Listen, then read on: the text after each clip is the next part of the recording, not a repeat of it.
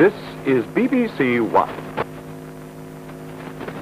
The last program in the present series of It's a Square World is tomorrow night at 7.25.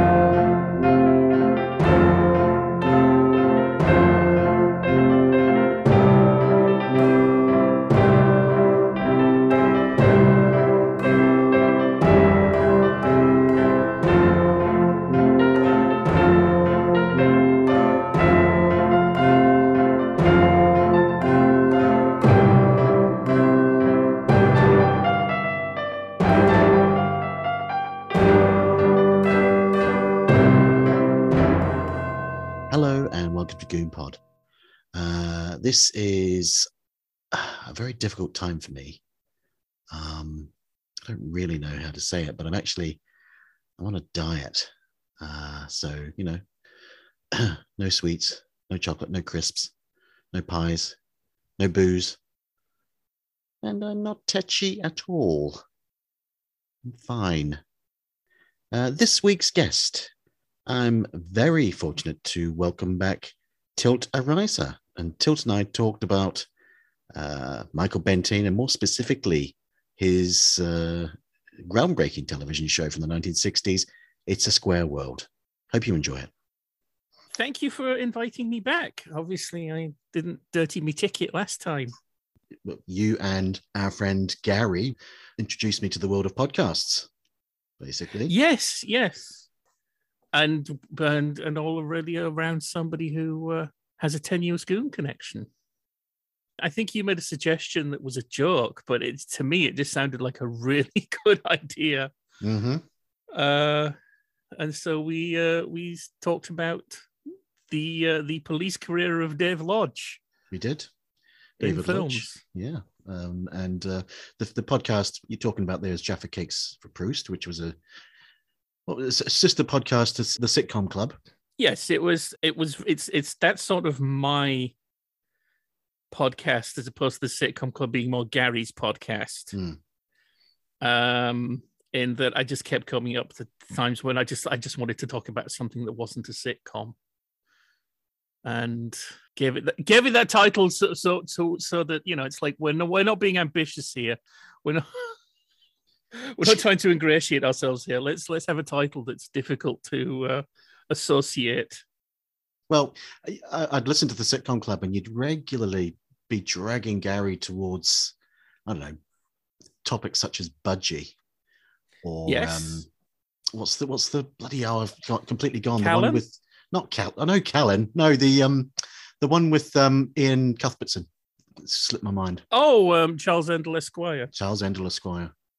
Yeah, and Gary would just be wanting to talk about the Wackers, and you'd be you'd be trying to steer them in this direction. Well, yeah, because because the, there's a lot of connections between all forms of all forms of media, but certainly within British television, um, there, there weren't really comedy actors and drama actors, even you know, even today. Hmm. Um, but British sitcom actors, you know, tend to be like proteges of Joan Littlewood and things like that. Well, famously, of course, um, Yootha Joyce and Brian Murphy. Indeed, yes, yeah. Uh, and and the sitcom club has kind of been on and off in the last couple of years, but you've got a uh, a, a new strand launching early next We year. do. We've we've done a pilot already. It's called "They'll Ride Up with Wear," and uh, that was not the title I wanted, No. but Right. uh, Gary felt the title I wanted might cause us to get like not not help not uh, hosted on certain sites, or at least have some sort of like explicit tag put on us. Mm. And uh, it's all about are you being served? And what was the title that you wanted? Pussy Riot. hmm It, it might have got the, the wrong sort of listeners. Who knows? Well, they might yeah, probably Russian punk fans saying you're not talking about our band. And uh, can I mention the Christmas Carol? Oh yes, yes. I was try- I was I was going to try and do one one podcast a month about different versions of a Christmas Carol, and one thing and another I've got two recorded that I ha- still haven't edited. It's the editing that's really become the problem for me. I kind of got the yips. Well, yeah, editing for like 25 years and then now it's just like ugh. Except of course there is there is one thing i do edit with ease Hmm. but that's partially because it's not my voice on it and i don't have to relive my mistakes that's uh, a history of rock music in 500 songs. Edit and co-produce. I don't know why i got a co-production credit. Um, i do make very very small contributions sometimes to content. Um but only like occasionally I will I will submit corrections and occasionally my corrections will be incorrect. So and of course, uh, yeah, 500 songs is hosted by Andrew Hickey, hosted, written, researched. yeah, but you you toss in the odd Van Dyke Parks uh, fact now and then, I guess. I did I did I think I I think I made more contribution uh, to the heroes and villains uh, Okay. episode bec- because there were a couple of things. Um, I managed to find a review of a, a live performance by Van Dyke Park's short-lived band, the Van Dyke Parks, Right. and uh, we had Stephen Stills and things like that. Yeah, listen. Um, the thing is, that listeners won't know because because you and I and and Andrew and Gary, we regular weekly we speak, don't we? And Yes. we uh, it's almost without exception. There'll always be at least one mention of Van Dyke Parks. because he gets around and he always did get around he's he's i think he said himself he won't write an autobiography because people wouldn't believe it in fact that actually makes a nice segue uh, to our main topic because Oh, yes. michael bentine had one of those lives where he kept encountering famous people uh, i also sometimes claimed Mm. to have met famous people. Uh, I'm not saying he was a liar, but he just he did enjoy spinning a good yarn. There was it was something about uh, like a nuclear scientist who defected and he started Yeah. pretending that he'd known him and got his name wrong and said, "Oh yes, but he let me call him Giuseppe." um, we're talking today about, as, as we're talking about Michael Bentine. Or more specifically, we're talking about uh, It's a Square World, which was the uh, the BBC comedy series, which uh, ran from 1960 to 1964. And we've, we've both watched a, a handful of episodes of that and we've got uh, stuff to say about that. But I wanted to kick off by just talking because it is like you say, I mean, Michael Bentine lived a very colorful life, shall we say? And and you and I have both been, dare I say, boning up on Bentine. So I think well, I um, I bought a copy of his autobiography and uh, it arrived and I opened it and it was signed. absolutely, yeah. Do you think he's? I mean, he died twenty five years ago, twenty six years ago. Do you think he's? Well, he passed through Oh, true. What is death? veil. Mm. But do you think he's rem- remembered much, if at all, these days? Yeah, I think he is unfairly forgotten. Mm. Um, but one thing that we found when we were watching these shows together was, I mean, it's that terrible word dated that people use too freely. Hmm. But I think what it is is that I, I can't I often mention TV tropes. I know a lot of people don't like TV tropes, but I find occasionally there are concepts on there that focus my mind wonderfully. They have one called Seinfeld is unfunny. And they talk about that as in a tendency for younger people to hear all this glowing praise around Seinfeld, watching it and finding it doesn't really Mm. seem all that big. And it's like, yes, but at the time, it seems unfunny because there are things that have come in its wake. So it's so some of its innovations now seem commonplace. And I think we found that with It's a Square World. It Yeah. seemed a little bit tame. There's is it London Entertains? Is that the Yes. thing with the girls who are being shown around London, and they meet the which which producer is it they meet? Uh, um, well, Dennis Main Wilson, I think, would have Right. been. Yeah. And it's like, what they say, what is a goon? Said, well, the goons are absolutely crazy, but they're the stars of the show. As if like crazy people uh, Yeah. being stars of the show is somehow wild and outre because we've got a, a much higher tolerance for televisual and media chaos Mm. hmm than then. And I think there's some of that is it working? it's a square world. And yet it's a square world. You look at it and it's like there's a lot of Python, there's a lot of prefiguring Yeah. of Python. Yep. Uh, Python, uh, it's a square world plus Q equals Python because there is a certain sense of structure, a certain sense of making fun of the media with the media's own language in It's a Square World. Well, yeah, and it never gets talked about. Q's Q is the, the program that's always cited, isn't it? As being the one that Palin and Jones phoned each other or whatever and said Yes. he's got there before us, but they never mention Square World never really gets mentioned. And um, and it was quite striking watching these shows how how they he sort of prefigured Yeah, I tell you the one ways. the one that strikes me as being very square world is uh, Python sketch, the funniest joke in the world, because it's it's a silly idea, but that sketch really thoroughly explores the internal logic of it. You know, um, a couple of men translated two words and had to be taken to hospital. That that kind of thing. Yes. Well, well, the thing is, getting back to Dennis Main Wilson, he he was quote he said about uh, Michael Bentine. He said that while Spike Milligan was the abstract thinker, Michael Bentine was a superb technician, Yes. and and like you say, Bentine wanted to explore the internal logic of of a of a silly idea, and Spike just threw gags out like machine gun fire. Uh, well, uh, here we are at uh, Doomsbury Manor, traditional home of Lord Noshing.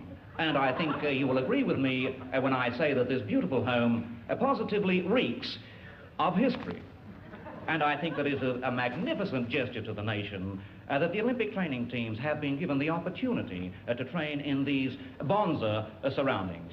Uh, uh, Lord Noshing, Ah, uh, what inspired you, sir, to um, offer your grounds for Olympic training purposes? well, I, I, I think it's pretty clear that uh, probably known sporting world that I have an enormous interest in this sort of thing. Well, on my own behalf, behalf of the Duchess Henry, who's famed for her two huge friends. But, uh, well, and we've had this whole feeling of uh, newlyweds. uh, quite mad on it. This Olympic business, I think. Mm, First class. Yes, well, uh, all I can say is uh, uh, she's apples, bonza, and extra grouse, and uh, down under, uh, we would say of you, uh, you're a real beaut, champ. What the devil are you talking about?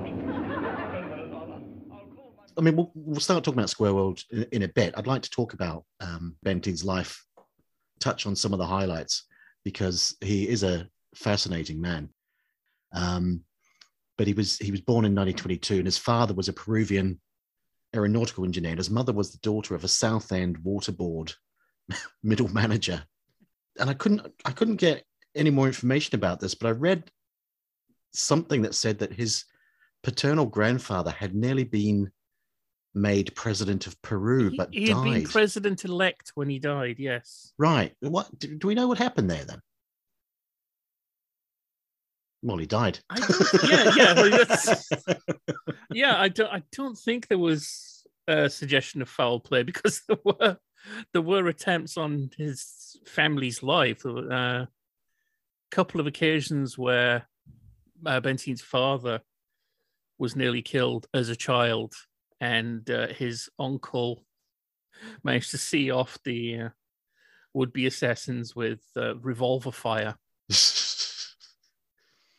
which might explain why because the um on the film the sandwich man have, have you done that one yet well, I don't think I need to do that one. You guys have covered that one.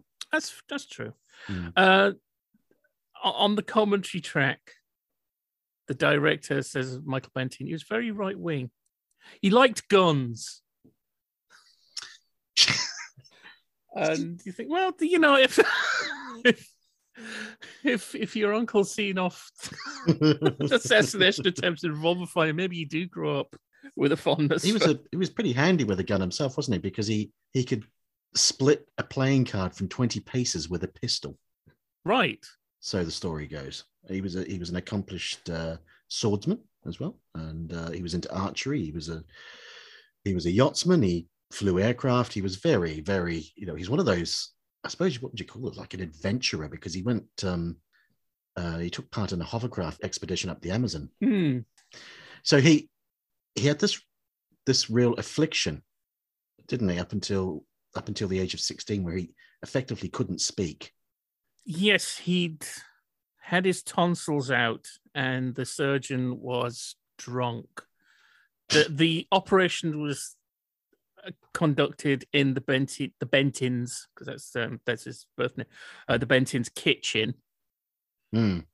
uh, and he was just put under with ether. And apparently, the surgeon managed to take out the tonsils and a big chunk of uh, Bentin's uh, nasopharynx. Yeah. Ouch. Yeah. Uh, this is one of the things he because because Bentin, of very much a believer in the paranormal and psychics and things like that, and said that uh, a psychic, a medium, had had told his parents that he would be a very successful actor. This was Hmm. at a time when he could barely speak. It seemed a ridiculous prediction. Hmm. And was it at Eton that I can't remember the name of the team. There was there was somebody there who basically said that this this you know this was curable. Yeah. There was a, there was a guy, a speech therapist called Harry Burgess who. who What, what was the phrase with a bounce and a trot and a rhythm and a run? well, he had to.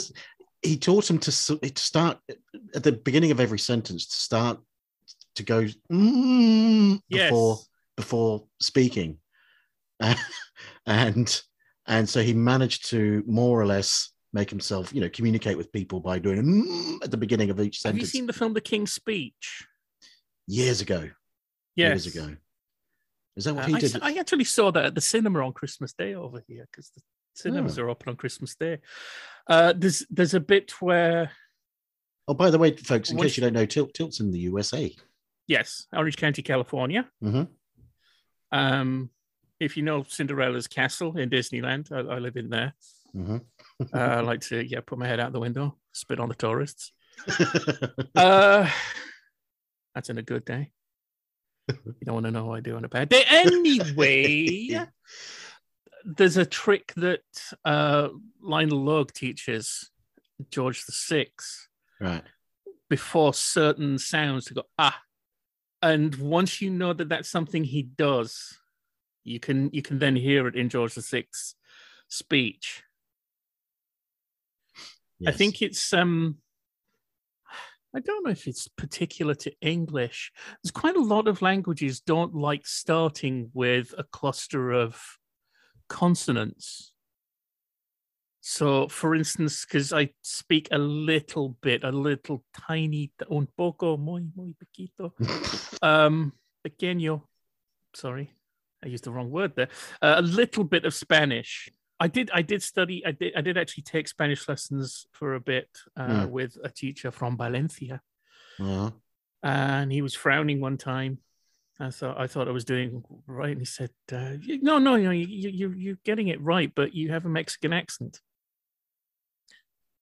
Which as I was taking as I was taking Spanish because I found that I was beginning to pick up some of the jokes in El Chavo del Ocho, which I was just watching for the slapstick. It's a Hmm. Mexican comedy about an eight-year-old boy played by a forty-year-old man. Yeah. Um, I had a point to make, right? So yes, uh, just uh, the cl- clusters of uh, consonants. Spanish doesn't like approaching a cluster of consonants without having a a vowel to guide you in. So you know they don't say stereo; it's estereo, Yeah. Okay. estupido. yeah, yeah, yeah. And so there's there's yes, there's an element of finding a sound to get you into a sound.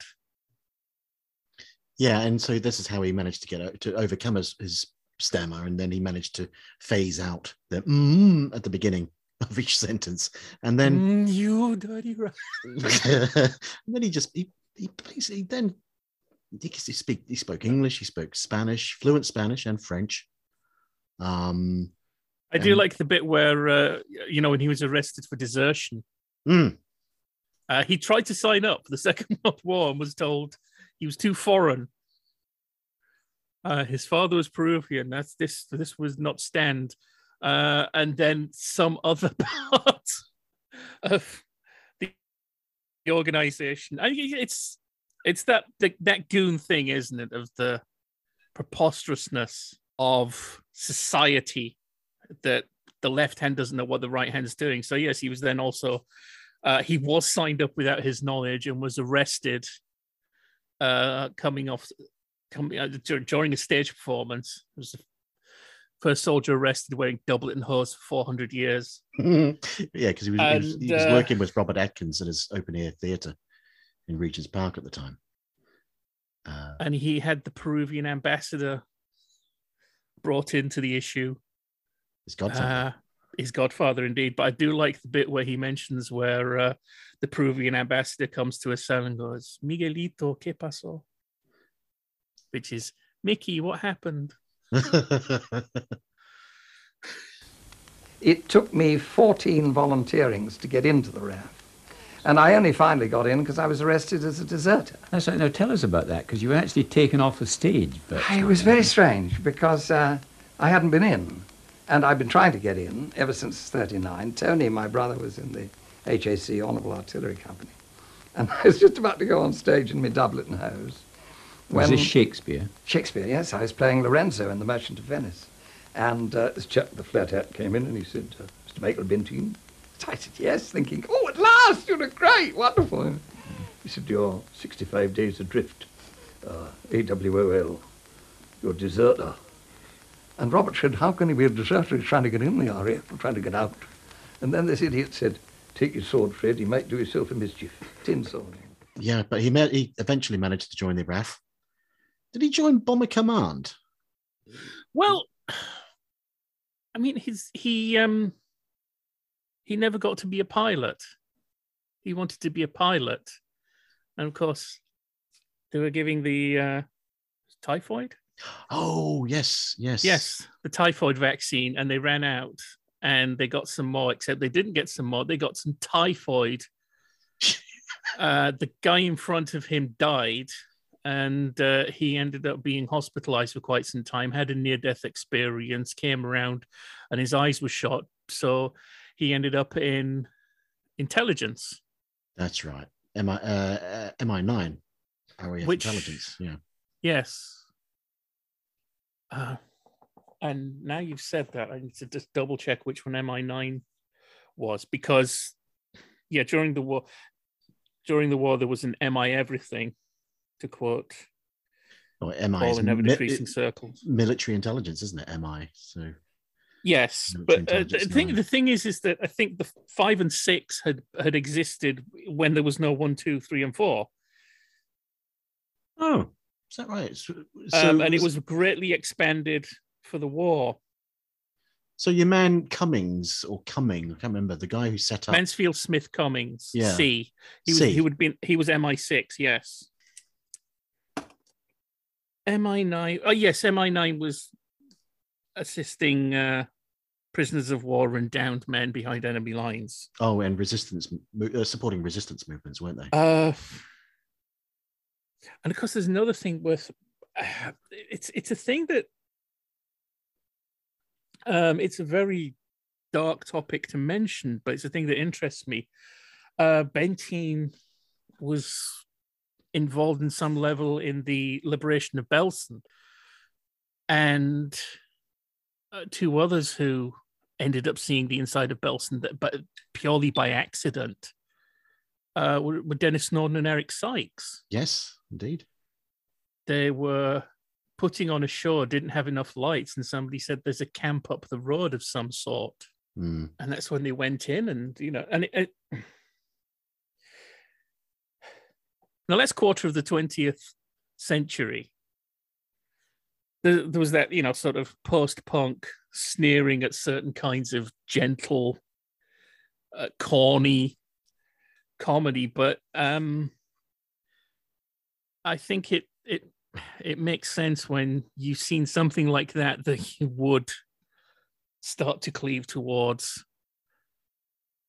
a certain reassuring tone. Mm. Mm. Eric Sykes and Denis Norden, there's nothing angry really in their comedy. There's, there's nothing really angry in Bentine's comedy either, is there? No, Uh, which is possibly uh, one of the things also that I think kind of distinguishes him from Spike is I think there is there is some anger in Spike, oh yeah. uh, but Bentine is more of an establishment figure. I mean, I think I think it's it's when it's the billing for the first Crazy People. The Radio Times set- sees fit to mention that Bentine went to Eton, as if that makes it all right. Don't worry, that somebody went to the right school. Do you think that- that that some of the tension between Bentine and Spike was down to Milligan uh, having a bit of an inferiority complex and feeling, you know, I wouldn't like to psychoanalyze Mm. Spike like that. Um, I don't think I have any particular insights. I, can, I mean, I don't know. I get the feeling that probably any given day he might suddenly develop an inferiority complex compared to anybody. As I Yeah, but- said, that that that anger can that kind of anger can suddenly attach itself to the wrong target. but I can see someone with a brilliant a brilliant mind like Milligan could see this slightly dandified character in Bentine, who's what we would call, I suppose, a Renaissance man. Um, Yes, and and the thing that interests me, and he, uh, that I've mentioned last time, is that you see those pictures of them where their hair is all messed up and they're all pulling their funny expressions, Hmm. and then you see pictures of them where they've you know they've combed their hair back and Bentine hasn't. Bentine couldn't. Uh, he he says in his autobiography that it was kind of like permanent makeup. He thought that he, you know, because he had he had been a solo stage performer after the war and before the goons. Yeah. And he'd cultivated this kind of mad scientist persona. But yeah, his hair is his hair is all over the place, and he had a Van Dyke beard at a time when that would sort of well, he he mentions having problems with US customs. I, I was going to say, love to be a fly on the wall in 1951 or whatever it was that he, he first went over there, looking like this anarchist. Yes. well, that's what the, the, he he was asked uh, like, "What are your political views?" And he said, "I don't really have any." Said, oh, you're an anarchist? No, sort of conservative liberalism. I guess we've gone over that once, but it's worth mentioning then this situation again, this ridiculous institutional madness that won't let him join the forces and then finds him guilty of desertion. Hmm. So he sees his madness, but he can call the Peruvian ambassador to speak for him. So there is also a certain institutional advantage. Uh, the, the phrase is these days check your privilege. Because we all of us we all of us have personal disadvantages and advantages and institutional disadvantages and advantages. And it's very difficult to really see which is which sometimes. He never, you, you never get the impression that he, I mean, he, he had a, he had a, a very tragic life in many, many ways in terms of his family and, uh, well, the first 16 years of his life, he couldn't speak. And, you know, he had a lot of things went on in his life that to, to anyone else would be, you know, harrowing. But he seemed, he was, he, he did have a slight, he comes across as a sort of a Pollyanna character. But And then there's the whole, whole thing of his family conducting psychic research Hmm, and them being satisfied that it is correct, that there is something behind the veil. And so, yeah, I, I was I, I wasn't going to say Paul, yeah, but there's there's an optimism to his view because he knows deep down that it's all for the best. It will all work out. He had what three near death experiences, Mm. two of which saw him suspended in unbelievable light, and one in velvet darkness with complete peace. Mm. And so, yes, that will take away some of the edge if you if you're of the mind that nearly everybody goes to heaven. you know, I don't want to dwell on this, but uh, it's worth touching on the fact that three of his children died in his lifetime. Um, so his son, son Stuart, was killed in a light aircraft accident in 1971, and and Bentine later claimed that he had had a, a premonition of this accident like 12 weeks earlier, and he'd warned his son, but his son didn't listen to him.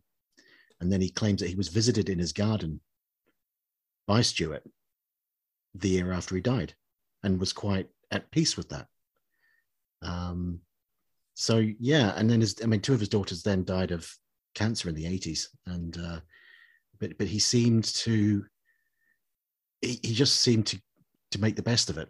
If, if, if that's if that's the best phrase, Hmm. um, it, it, was that conversation that I had with Dirk Maggs several months ago, where um,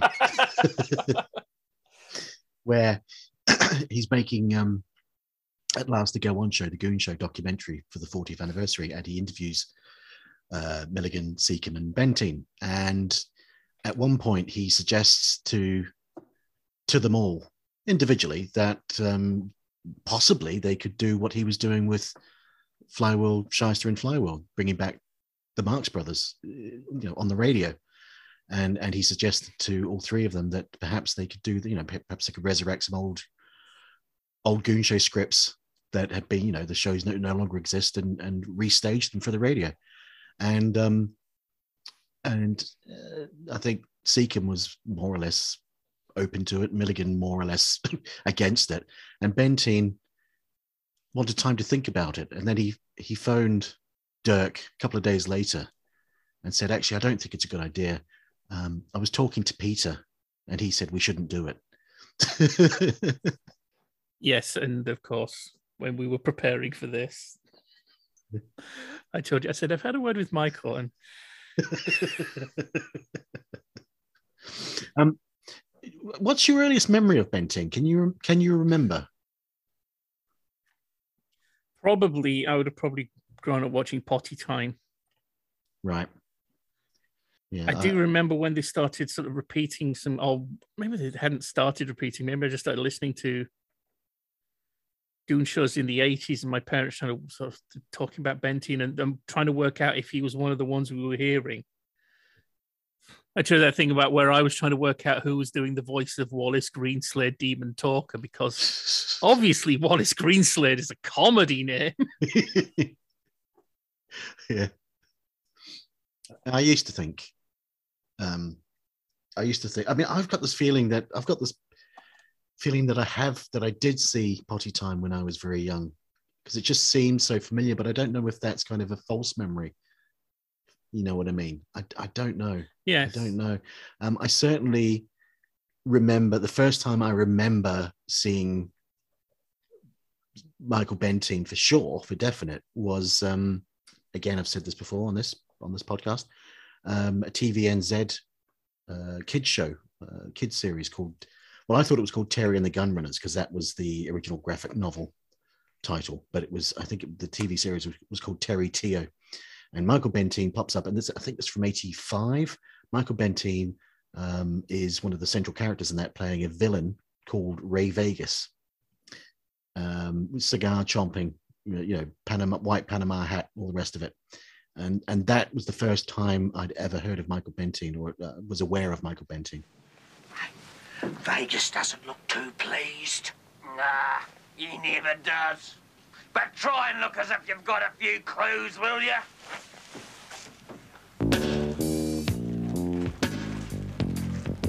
I suppose you two geniuses never considered that the stuff that you're carrying there is very delicate. Very delicate indeed. One good jolt like that, and the whole lot could go kapow. Ah! Even now find that quite surprised. I'm glad of it, but I find it quite surprised casting. Because he didn't do a lot, really. If you think about it, he didn't do a lot. He was very busy in the 60s in terms of, of television and, and, and, and radio and whatnot. He doesn't do a lot, really, after the 70s, does he? No. Have you have you discussed um Here Comes Channel 8 on the show yet?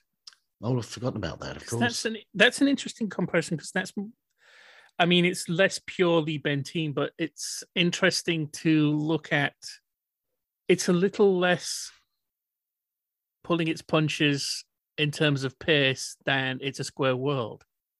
Mhm. So, like I said, that that quality that it's a square world can sometimes have of being just a little bit too tame. Uh, if he just never stopped making it a square world, that tone I think would have evolved and evolved and evolved and kept pace. What part did you play in the Third World War, Lord Milligan? Second trumpet. I couldn't get the case open. It was over in that time. Yes. All went there. Yes. Uh, uh, have, how have you managed to live to a hundred? Well, water. Water. Water, yes. Dare one ask why water? Well, I'd never touch it. You never touch water. No, no. And that you feel is uh, the please- yeah, contributing yes, factor to the yes. fact that you've lived to a hundred. Yes, yes. That and rocks. Rocks, yes. I avoid them. If people hurl rocks at me, I avoid them, you know. And I find you live longer without being belted with rocks. True. Yes, that's it is true, absolutely Yeah. true. What are your plans for the future? I hope to live long enough to see this interview through. Yeah. Uh, because you know another another influence that it's a square world I think must have had is in some of the early series one of the cast members was Ronnie Barker yes. and those standing at the desk saying good evening and again it's it's ex- exploring the internal logic of a silly idea It is absolutely because when we were watching, we watched what four or five yes shows, and yeah, there was there was a, a couple of occasions where I said to you, or we both said to each other, "That's that is one of those Ronnie Barker sketches from the two Ronnies." Yeah, because it's, yeah, there's quite a lot. Bentine is, um, apart from the film sketches that end the shows, uh, Bentine is kind of the straight man. Yeah. So he will. He's behind the desk, and uh, he's definitely somebody who's interested in the latest deve- developments in technology and and developments in news. He's interested in like different national boundaries and things like that. There's a certain rip from the headlines quality. And yeah, yeah, so there's quite a thing where he'll he will he'll be there with a pointer and a diagram. And Mhm. it, it will be like some of those Ronnie Barker sketches, and also that he will do it will occasionally run through silly news stories, which is like the desk routines Yep. that begin and end the two Ronnies. Yeah, and and I said again, I said to you because obviously, you know, none of this was repeated at the time, and I said to you, I wonder how much pilfering of ideas went on in the fifties, late fifties into the sixties in terms of sketch ideas, and because obviously, you know, once seen, never seen again. Um, Mm. There's a sketch in one of the square worlds that we watched where there's a paint by numbers Mona Lisa um, and Spike Milligan more or less copies that idea for a Q Yes. sketch. And I wondered whether, because he's very, you know, his his, his humor is is a world away from Milligan's in many ways, and I wondered whether because of the fact he couldn't really speak until he was sixteen, that's why his humor is tends to be more visual than verbal. Was that too much of a reach? That's a good point. Yes. No, that's an excellent point. it's not gag it's not punchline comedy is it his his No. sketches In terms of, and I don't know how much of a, it's not necessarily, a, maybe it was a conscious influence. I don't know. But the film sketches at the end also have a certain resemblance to some of the goodies Hmm. Things. Again, you apply an idea and then you sort of chase it around a location. Uh, I'm just I when I talk about these things, I tend to put them on the TV. And right now, the one I'm looking at is basically like World War II, but being fought with music. Oh yes. Um, another a career that he created himself for sort of rescuing is Dick Emery. Oh, go on. Tell me about that. I didn't. I No, didn't it's just it's that. just that you know Dick Emery what apparently what hadn't been doing too well, and according to Bentine, contemplated suicide. really. Yes, and he Emery credited Bentine picking him to be in Square World as as being a thing that sort of turned his career around. Oh, that's really interesting because obviously em- em- em- Emery was, you know, a, a key uh, goons. Yeah, I mean, in some ways, then this kind of makes the Spectre at this feast then is Benny Hill, who's kind of like a lost non-goon uh, element to this, because because Benny Hill in the six in the fifties and sixties, when he was at the BBC, Mm. he was famous for making fun of television, making fun for making fun of commercials, which was seen as a bit Yep. um, and doing sketches where he played every character. And there's quite a lot of his sort of exploring. I, I mean, one sketch is like taking a nursery rhyme and restaging it as different television formats. Mm. Mm. So it's like Bo Peep as an episode of Z Cars. Yeah, it's it's all interconnected. But the stuff that's this, you know the stuff that people remember is this is the people who were sort of co- copying those formats, copying those ideas. Well, not Yes. copying, but had been marinated Mm. in this comedy. Yeah. And so it just came out in their own styles. I meant to ask you. Sorry, just just just to go back a little bit. When when we were talking about his uh, his big, you know, his big hair and his beard and all the rest of it back in the early fifties. I don't know if you and I have really ever sat down and talked about Down Among the Z Men in terms of what you think of that film. What's your what's your takeaway It's, from that film? it's been a long time since I watched it, but I did used to watch it a lot. Mm. A lot, And really? yes, I taped it Right. off the TV uh, to the extent that even now I have to stop and remember that on the Goon Show, Bloodnok is a major, not a colonel. Mm. That's Um, right. Yeah, I just used to watch it and watch it like, you know, one does as a child. It's not great, but it's not terrible. And No. there's there's some interesting stuff in it. And Bentine, you could argue, is, is the best thing in it. I mean, I don't think he is, but I can see why some people might might make that argument.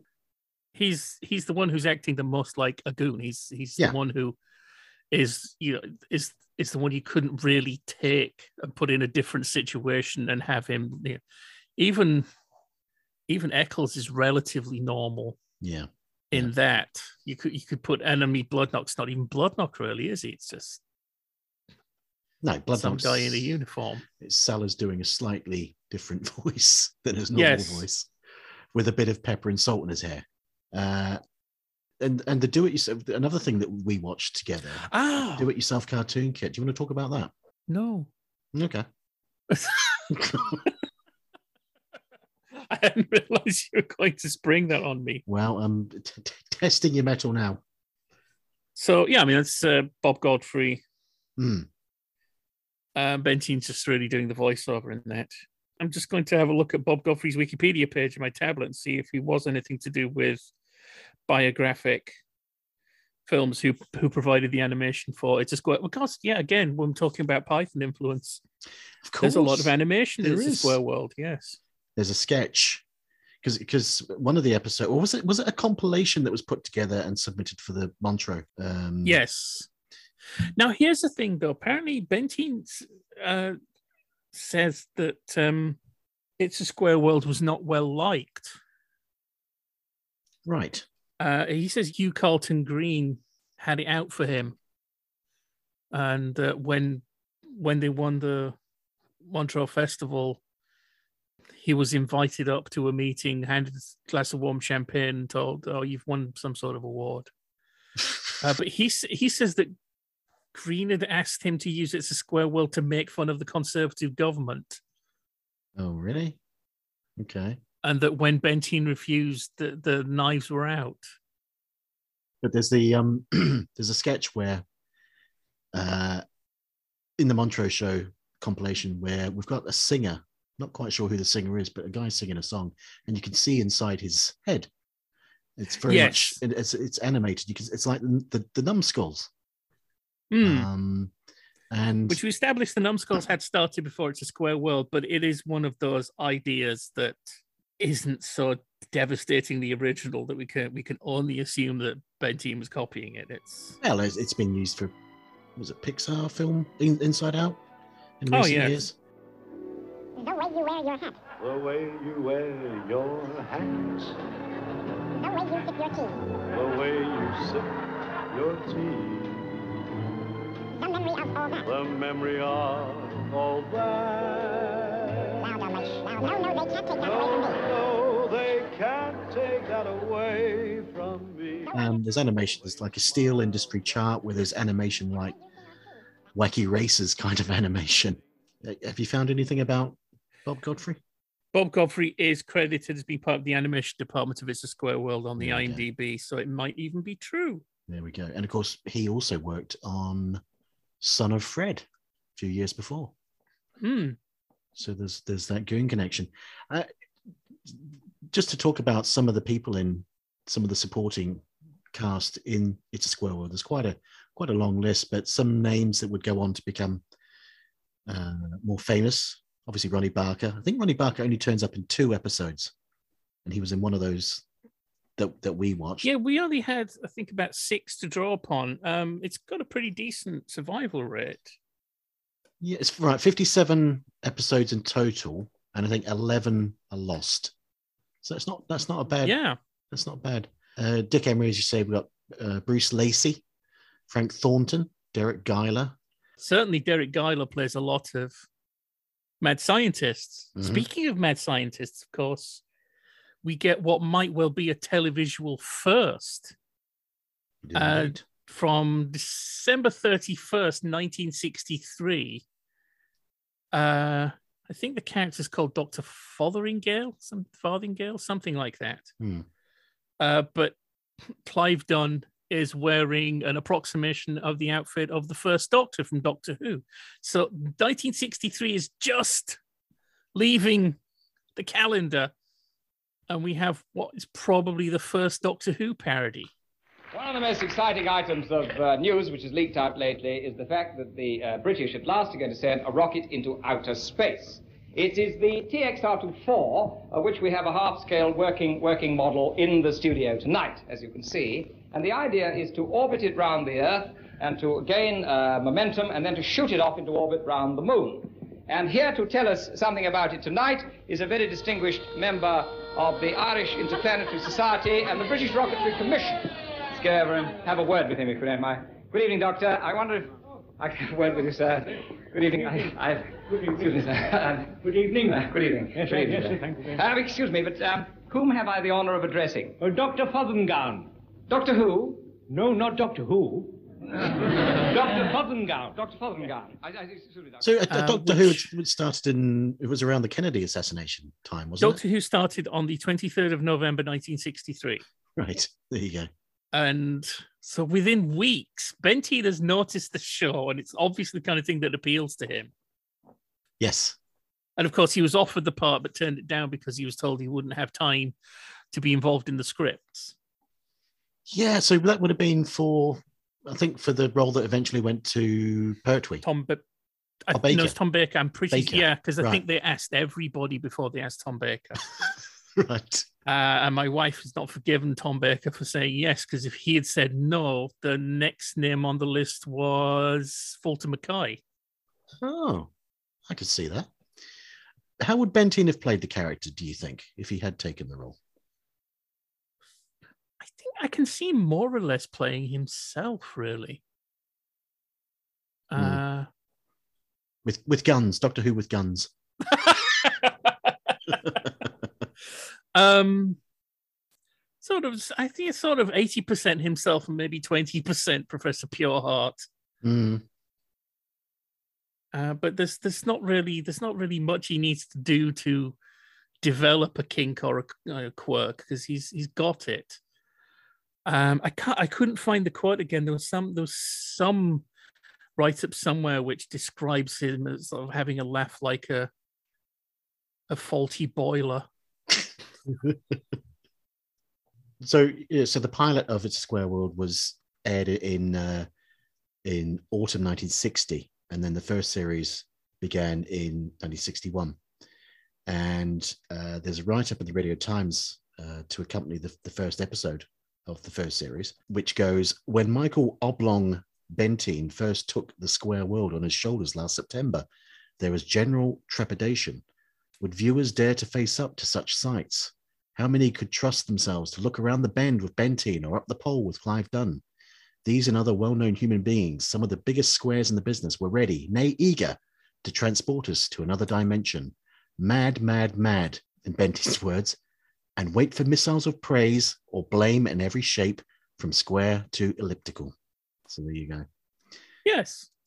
I think Yes, that's a Clive Dunn. That, that, that was that was what I forgot to mention. Uh, the Doctor Who figure is played by Clive Dunn. You did mention. You did mention. Did I? Yep. And he's another one like Deryck Guyler, who I think you know t- takes a lot of the wacky characters. So they, they, they tend to be like presented as interviews, and Bentine is the interviewer. In those interview sketches, the laugh lines all go to the non-Bentine performer. Yeah. He comes up with a lot of high concept ideas for his sketches, but tends to struggle to to pay them Yes. Sometimes, sometimes there'll be an entire sketch where the punchline is obvious fr- from at least halfway through, and Mm. then that's it. It's sort of, it's all this effort for uh, a, a, weak punchline. Yeah, there's there's the sketch where he's uh, an ornithology or ornithologist scaling what looks like scaling down. I'm sure it wasn't, but scaling down a proper mountain face to locate this rare bird nest. There's a large egg in the nest, and then he gets a frying pan and he lights a fire and fries this egg. And it just the, the amount of effort to for the costume, for the, the staging of it.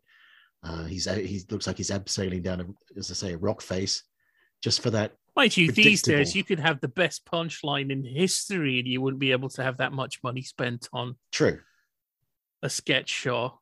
true. peak television can go to hell. We we we're very limited in a number of ways in television these days, Mm. and I You mean, just even watching old Morecambe and Wise, it's like wow, they they had a whole like high street set that they put up Yeah. for that joke for a quickie. Wasn't the Doctor Who sketch? Did that? I I, I got a bit. Oh confused. yeah, that I mean, the, yes, there was a rocket. yeah. Uh, BBC Television Centre going into space. Which I don't know if that was the one that resulted in the memo that Michael Bentine treasured that said BBC Television Centre is not to be used for the purposes of entertainment. Yes, he goes into space and Patrick Moore gets involved. There's, there's um, a cameo appearance by Wilfrid Brambell. There is. A Yeah. yeah, Steptoe. Interesting objects now easily observable is the BBC Television Centre. And if you use a moderate power on a three-inch refractor, you'll be able to see its form together with the many lights associated with it. Uh, very little is known as yet about this interesting body. It's believed to contain life of a kind, but whether this life is intelligent or not is naturally quite another matter, and there's a great deal of argument going on about it at the moment. Observations being carried out by it's a square world when it gets if it gets talked about these days there's a handful of sketches that people mention there's the there's the famous chinese junk sent up the thames to attack the houses of parliament Yes, he seems particularly proud of that one. he tells a story of meeting somebody who owned a, a an authentic chinese junk and he managed to hire it He- He got an agreement to hire it before he had an idea of what to do with it. all right okay So it hadn't been fully formed then. The idea was No, just, he was he was just uh, he was on his boat and saw this junk and sort of asked permission to come aboard. And found it was it was it was owned by an uh, out of work actor who said that Benty could hire it as long as the actor got to appear in the sketch, right. Okay. which is perfectly fair. And then the idea came later. Doesn't he say that people kind of just let them get on with that? That nobody really interfered. No, no, the, the police didn't he, really. he, he, he said he got the sense that pe- pe- that certain people were not going to point and say, "Look at the Chinese junk," just in case they were the only people, the only one who can see it. You don't want to point it out. Yeah, yeah. Yeah, that that's um, one thing because yes, we listened to um, a recording of an audience with Michael Bentine. Mm. Uh, I think it was called the Original Goon. Yeah. And there are a couple of things where he's he sort of says only in Britain. So yeah, th- again, there's that there's that warmth towards the country. He's not quite as despairing of it. No. Uh, he think you know he thought it was wonderful that he was brought into the RAF because uh, he had told the officer interviewing him, who had been I think quite a famous cricketer, he he told the officer that he could bowl a Chinaman five times out of six. Mm. In his autobiography, he's quite critical of the class system. So I think certainly through his childhood, there was that slight feeling of otherness that follows him around. So he, I, I there might be an affection towards Britain, but not if it starts starts to take itself too seriously. We've we've kind of we've we've talked a lot about Bentine the man, not so much, I guess, about it's a square world. It's because a lot of the sketches are I won't say repetitive, but a lot of them were just The one I liked least, and it wasn't because of its outlook, it was just again a lot of effort for not much. Is there is a sketch taking place, and it it, it seems to have there's a sketch taking place in a gunsmith's. Mm, yes, yes. And it, what it is is you have all these rich people who are firing guns in all directions, hmm and this this man who just wants to buy some .22 caliber ammunition and has to fill out a bunch of forms because he's just an ordinary Joe. And that's pretty much the point of the sketch. Oh, look at these rich people. Mm. Oh, look at this poor blighter. Do you mind? Do you know? Do you know? In, in Doctor No, James Bond, I'm sure switched to the 38 um, Smith and Wesson Police Special. Yeah, with a three-inch barrel. No, with a two-inch barrel. Look, You here, remember look, I firing can't a see why two-inch you can't barrel. let me I always wish that. Bond would use a 357 Magnum with jugular bullets. Oh, excellent gun. Very Very good. Very good gun. Very good gun. Very good. Very good.